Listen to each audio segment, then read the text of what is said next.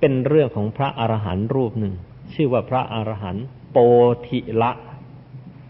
อาตมาเชื่อว่าพอฟังนิทานเรื่องนี้เสร็จปุ๊บจะไม่มีคนสงสัยอีกแล้ว ตลอดร้อยชาติพันชาติที่จะเกิดมานี่คงหมดสงสัยแน่เลย มีเรื่องเล่าว่า ในสมัยพุทธกาลมีพระภิกษุรูปหนึ่ง ชื่อท่านโปธิละ เป็นผู้ เป็นพระพหูสูตรตำรับตำราทางศาสนาเล่มไหนละเอ่ยมาเถอะ รู้หมด พระไตรปิฎกแปดหมื่นสี่พันพระธรรมขันธ์ถามมาเถอะจะอธิบายให้ฟัง ก็เลยสงสัยว่า เอ๊ะ ท่านองค์นี้ท่านโปธิละองค์นี้นี่ทำไมเก่งอย่างนั้น ก็ได้ความว่า พบในอดีต เคยเจอพระพุทธเจ้ามาอย่างน้อยเจ็ดพระองค์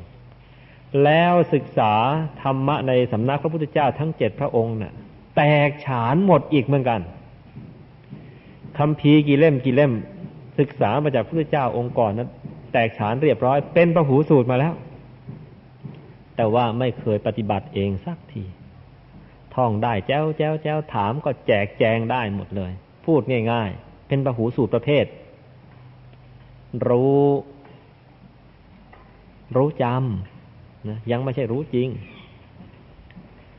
แล้วท่านเองเนี่ย มีลูกศิษย์เยอะ สอนลูกศิษย์ให้เป็นพระอรหันต์ไปก็ตั้งเยอะ แต่ตัวเองยังไม่ได้เป็นนะ ลูกศิษย์ลูกหาเฮ้ยท่านเทศให้ฟังจนทั้งเป็นพระอรหันต์ตั้งเยอะ แต่ท่านเองท่านยังไม่ได้เป็น แล้วท่านก็มัวหลงภูมิใจต่อความสามารถของท่านเนี่ยอะเรานี่ไม่เบานะ ลูกศิษย์ลูกหานี่เป็นพระอรหันต์กันเต็มเมืองเลย แต่ลืมไปว่าเรายังไม่ได้เป็นนะเรานี่ยังนะแต่ลูกศิษย์ลูกหาเป็นเต็มเมืองเลย ก็มีความอิ่มใจภูมิใจอยู่อย่างนี้ตลอดมา จนกระทั่งวันหนึ่งพระสัมมาสัมพุทธเจ้า เล็งเห็นว่า เออ ปล่อยอย่างนี้ไม่ได้แล้ว ก็ต้องการจะทรมาน ทรมานอย่างไรทรมานให้ได้คิดคือ พอเจอหน้า พระพุทธเจ้าก็จะถาม ถามเป็นคำพูดที่ให้สะดุ้ง ให้เจ็บใจให้ได้คิดนะอ้าวท่านท่านใบลานเปล่า เรียกอย่างนี้เลยอ้าวท่านใบลานเปล่า มาแล้วเลยแล้วไม่คุยด้วย คุยกับองค์อื่น พอองค์นี้จะกลับท่านโปธิละจะกลับอ๋อท่านใบลานเปล่า จะกลับแล้วเลยเจอหน้าทีไรแล้วก็จะใช้ถ้อยคำประเภทนี้ ท่านใบลานเปล่า เจอหน้าทีแล้วก็ ท่านใบลานเปล่า ใบลานเปล่าหมายความไงคือจำได้หมดแหละ พระไตรปิฎกนะแต่จำได้แบบใบลานนะใบลานเนี่ยใครเขาเมื่อก่อนนี้ไม่มีกระดาษ เวลาจะเขียนคำพีเขาก็เขียนลงในใบลาน ความรู้ทั้งหลายเขียนลงในใบลาน ไม่เออไม่ได้เขียนลงในกระดาษ เพราะฉะนั้นเจอหน้า พระพุทธเจ้าเขาเรียกท่านใบลานใบลาน ไม่ยอมสนทนาด้วย ไม่สรรเสริญความมีลูกศิษย์มากของท่าน ในที่สุดท่านโปธิละก็เริ่มคิดว่า เออ เรานี่ใช้ไม่ได้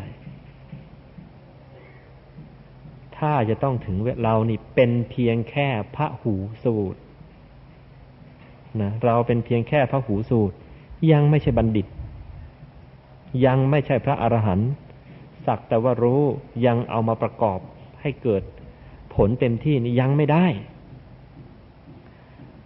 ก็นึกสลดใจว่าอยากระนั้นเลย มัวเสียเวลาสอนชาวบ้านอยู่แล้วเราก็เป็นใบลานเปล่าอย่างเงี้ยไม่ได้เกิดประโยชน์อะไรเลย ภูมิใจลมลมแรงแรง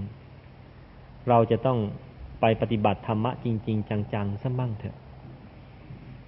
ก็ในคืนหนึ่งตอนดึกก็หนีหลบหนีไปจากสำนักของตัวเอง ซึ่งคือหนีลูกศิษย์ที่มีตั้งหลายหลายร้อยอยู่นั่นนะทิ้งลูกศิษย์ไปเลย เพราะไม่เกิดประโยชน์ถ้าสอนเป็นพระอาหารไปกี่รุ่นกี่รุ่นเล่าไม่ได้อะไรเลย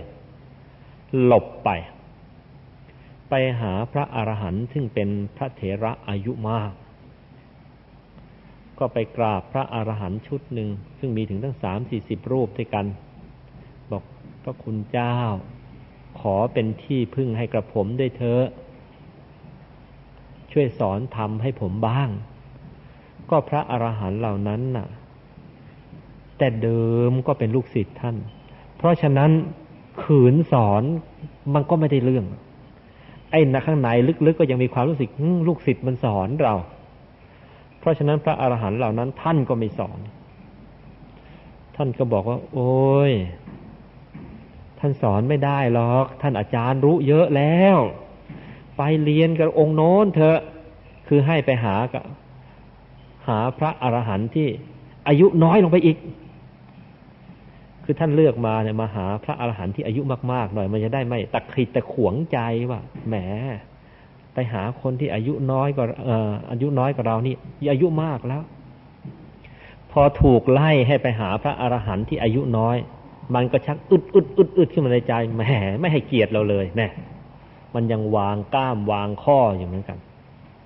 แต่ว่านึกถึงคำที่พระสัมมาสัมพุทธเจ้าตำหนิไว้ว่า เอ้ยใบลานเปล่า กัดฟันสู้ไปหา พระที่อายุน้อยกว่าและท่านเป็นพระอรหันต์พระอรหันต์ที่ไปหาท่านก็ต้องการทรมานให้หนักขึ้นไปอีก เพราะรู้เนี่ย เนี่ยเนี่ยเนี่ยสารพัดจะรู้รู้ทั่วหัวตัวไม่รอด ต้องทรมานให้ยิ่งกว่านี้ ท่านเลยทรงต่อไปอีก ให้ไปไปเรียนกับพระที่เพิ่งบวชใหม่ ๆ แต่ว่าเป็นพระอรหันต์เอาก็กาดฟันไป ก็ ไอความมานะความถือตัวสักหล่อนหย่อนลงไปเรื่อยๆแล้วแหละ ไปถึงพระอรหันต์ซึ่งบวชใหม่ ท่านก็ระลึกชาติไปดูแล้ว ตรวจนิสัยแล้ว ท่านก็เห็นว่า อืม ยังไอความดื้อถือตัวความมานะความถือตัวอยู่ในในลึกๆในใจยังมีอีก สอนก็ไม่เกิดประโยชน์ ต้องทรมานต่ออีกส่งไปไหน บอกให้ไปเรียนก็เนนนู่นแน่เออหนักเข้าไปอีก เนนอายุแปดเก้าขวบเท่านั้นแต่ว่าเป็นเนนอรหันต์ไปถึงก็ เนน ช่วยเป็นที่พึ่งให้กับผมด้วยเถอะคราวนี้หมดฤทธิ์แล้ว ยอมเอาไงเอาไม่วางก้าวะไม่วางก้ามวางข้อ เอาไงเอา เนนก็ลองใจอีกเหมือนกันทรมานให้ถึงที่สุดสิน่ะ เออมาเรียนอะไรกันเนนเล่าอายุตั้งปานนั้นว่าง่ายว่าแดกให้เจ็บใจถ้าอย่างนั้นแหละจะได้ลดทิฏฐิลงไปอีกลดมานั่งไปอีก เออ ถ้าจะเรียนก็ได้เหมือนกันแหละฮะโน่นสิทธิ์กับอาจารย์นะสิทธิ์ต้องนั่งเออสิทธิ์ต้องอยู่สูงกับอาจารย์นะเอาแล้วถ้าเป็นเนนก็วางวางข้อเป็นเหมือนกันนะแต่วางข้ออันนี้ไม่ใช่ด้วยกิเลส ต้องการจะทรมานให้รู้ตัว เอางี้ก็แล้วกัน ไปถ้าจะฟังทำให้ดีจะเรียนจะเป็นลูกศิษย์เป็นอาจารย์กันโน่นลุยลงไปแช่อยู่ในน้ำน่นแล้วจะสอนให้ฟัง อืม เออ ถึงที่สุดเข้ายอมกันเอ้าลุยน้ำก็ลุย หันหน้าไปพอจะลุยน้ำไปได้ครึ่งตะแข้งเนงก็บอกอ้าวพอพอพอพออยู่ตรงนั้นไม่ต้องไปลุยน้ำแค่คอหรอกพอแล้วเนนก็เทศบทสั้น ๆ ให้นิดหน่อยเท่านั้นแหละ เทศวิธีจับเฮียให้ฟัง เออคอยจับให้ดีนะ ตัวใครตัวมันนะเนนก็เทศวิธีจับเฮียให้ฟัง บอกว่ามีจอมปลวกอยู่จอมหนึ่ง มีทางเข้าออกอยู่หกรูนะมีโพรง มีรูเนี่ยอยู่หกรู เขี้ยเนี่ยมันเข้าไปอยู่ในรูละเวลาจะจับเนี่ย จะต้องอุดรูทั้งห้าเสีย เหลือรูรูที่หกเอาไว้ แล้วล้วงมือเข้าไปจับ ก็จะจับเฮียได้อย่างใจ พูดเท่านี้ ไม่ได้ว่า เลยศีลเป็นงั้นสมาธิเป็นอย่างนี้ปัญญามันไม่ได้พูด นี่จับเฮียนะเนื่องจากพระโปธิละเนี่ย ก็เชี่ยวชาญเป็นพหูสูตร พอเนนบอกเท่านี้ เนนอรหันนะ บอกเท่านี้เข้าใจเนี่ยอ๋อ ตัวของคนเรา มีอยู่ทวารหกหกรูได้แก่อะไร มีตา มีหู มีจมูก มีลิ้นหรือปาก แล้วมีกาย แล้วก็มีใจ ใจของคนเราเนี่ย มันจะซัดสายไปมาเพราะทางตา เพราะไปเห็นโน่นเห็นนี่ ทางหู เพราะได้ยินเสียงโน่นเสียงนี่ ทางจมูก เพราะไปได้กลิ่นอันโน้นกลิ่นอันนี้ ทางปากหรือทางลิ้น เพราะว่าไปลิ้มรสอันโน้นอันนี้ ทางกาย เพราะไปจับไปโดนอันโน้นอันนี้เขาทำให้ใจซัดสาย แล้วก็ที่ฉุกคิดขึ้นมาในใจเข้าไปอีก รวมเป็นหกรูหกทางด้วยกัน ให้อุดเสียห้ารูทำไงล่ะ หลับตาเสีย อืม หูก็ไม่ไปสนใจกันมาแล้ว ไม่ไปตะแคงฟังที่ไหน จมูกก็ไม่เชื่อไปดมที่ไหนแล้ว น้ำหึงน้ำหอมก็คว้างทิ้งแล้ว ปากก็ไม่ติดรสอาหารที่ไหนล่ะ กายก็ไม่ไปติดนุ่มติดนิ่มที่ไหนล่ะ ปิดทวารทั้งห้านั้นเสีย แล้วรวมใจ ไม่ให้มันซัดสาย ซึ่งเป็นรูที่หกก็จะจับตัวได้พอรวมใจเป็นสมาธิ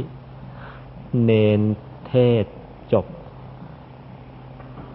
พระเถระก็เป็นพระอรหันต์ทันทีเหมือนกัน นี่คืออานิสงส์ของพระหูสูตร แต่ว่าเมื่อตอนฟังเทศนะเป็นพระหูสูตรนะ พอฟังจบนะเป็น เป็นบัณฑิตหรือเป็นพระอรหันต์คราวนี้คงไม่สงสัยแล้วนะว่าพระหูสูตรหรือนักศึกษาเนี่ยต่างกับบัณฑิตอย่างไรสำหรับวันนี้ก็เลยจบเพียงแค่นี้